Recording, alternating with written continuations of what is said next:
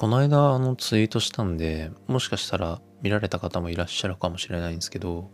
Apple が新しく発売した、まあ、AirTag をちょっと買ってみたんですね。で、特にその、なんか設置場所案があるわけじゃなくて、まあ、今はその、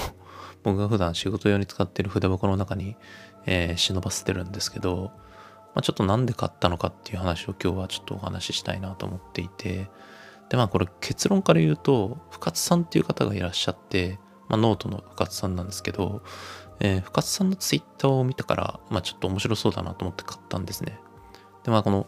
深津さんのツイートっていうのは僕はリツイートしてるんで、まあ、ちょっと遡って探してもらえれば多分出てくると思うんですけど、この深津さんのツイッターを見たときに、あの、 AirTag って紛失タグ、紛失防止タグとして、まあ、あの見てるとちょっと重要な局面見過ごすかもみたいな話をされていてで、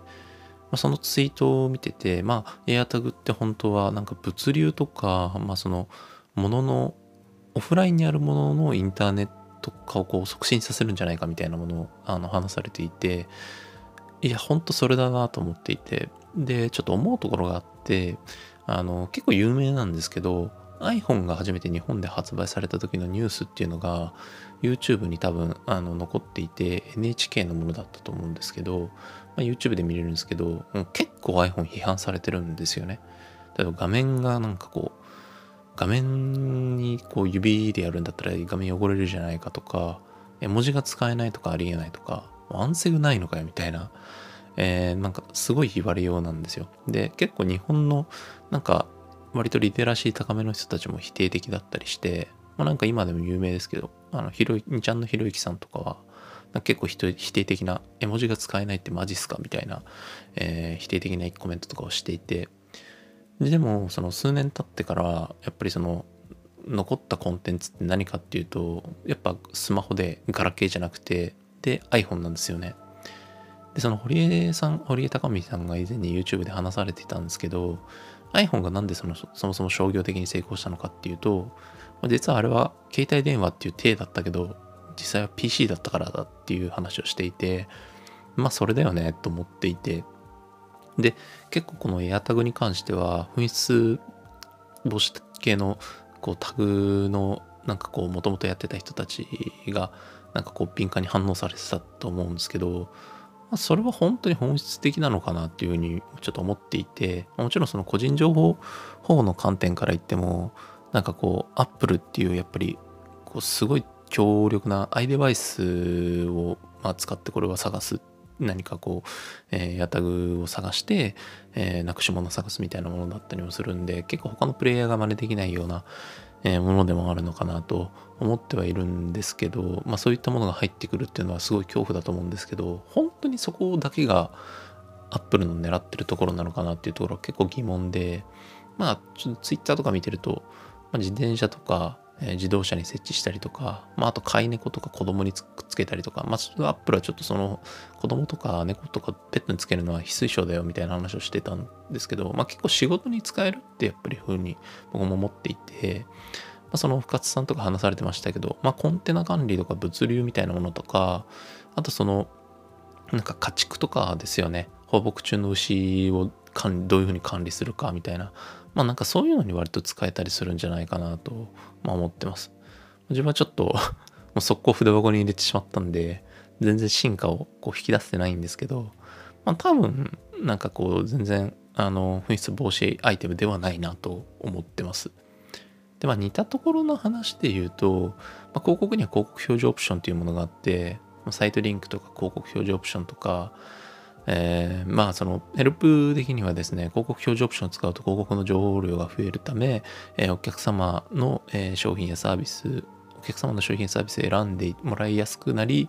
一般的に広告のクリック率が数ポイント高まりますっていうふうにあったりするんですよね。で、まあ、これはなんかこう広告そのものの持つあの情報量が増えて、それによってクリック率が上がりますよみたいな話だと思うんですけど、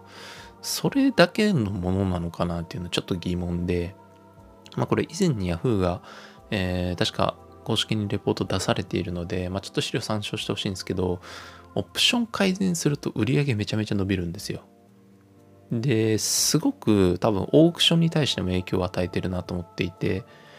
で、まあやっぱりそのオプションを追加しまくると画面占有率めちゃめちゃ上がるんで、上位の広告のクリック率が多分高まるんですよ。で、より上のものがクリックされやすくなるんで、まあそうなってくると当然、えっ、ー、と、1オークションあたり、まあ1オークションあたりっていう言い方が正しいかどうかわかんないです。けど1検索あたりのクリック単価って多分高まりやすくなって、でまあ、結果結構売り上げに大きい影響を与えるんじゃないかなと思っていて、で、媒体にとっては当然そういうものであるっていう側面があるのかなっていうところと、あとそのオークションそのもののシグナルがどこまで広がっているのかを見ることができるようなものでもあるのかなと思っていて、まあオークションの公平さを調整するためのツールっていう言い方が正しいのかどうかちょっとわからないんですけど、ま、例えば最近リリースされた、画像表示オプションっていうのがあるんですけど、まあ、この画像表示オプションとかは非常に顕著な例で、まあ、実際使ってみたり導入してみた人とか、まあ、複数アカウント運用されてる方だと分かりやすかったりすると思うんですけど、まあ、全部のアカウントに来てるわけじゃない。で、特徴とか見ていくと、意外と、なんか多分過去にペナルティになるような、例えば審査落ちがすごい続いてたとか、そういうアカウントっていうのは割と避けてるんじゃないかなと思っていて、で、そうじゃないアカウントに対して優先的に付与しているっていうところが、まあまあこれベータ版なんで、まだ何とも言えなかったりはするんですけど、まあ、そういう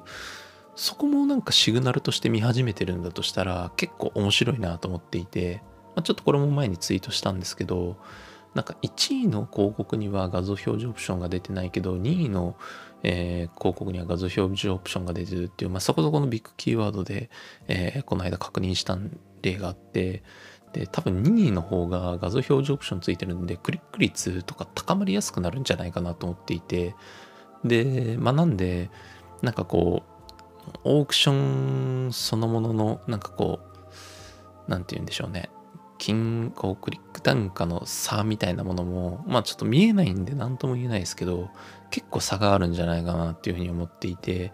まあそのあたりとかも結構なんか、あの、面白い、公平さっていう点で言うと、結構、あの、面白いなと思っていて、まあ、ただ多分オークションに与える影響も大きいから多分なんか修正されたりとかっていうのは全然あるかなとは思うんですけど、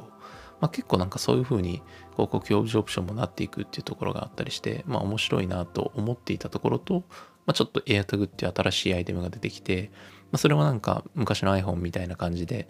あの携帯電話の面をかぶってるんだけど実はパソコンみたいなまあなんかそういう面白いあのアイテムだったりもしてまあなんかちょっとこの2つ似てるなと思ったんでまあ今日はちょっとその話をしてみました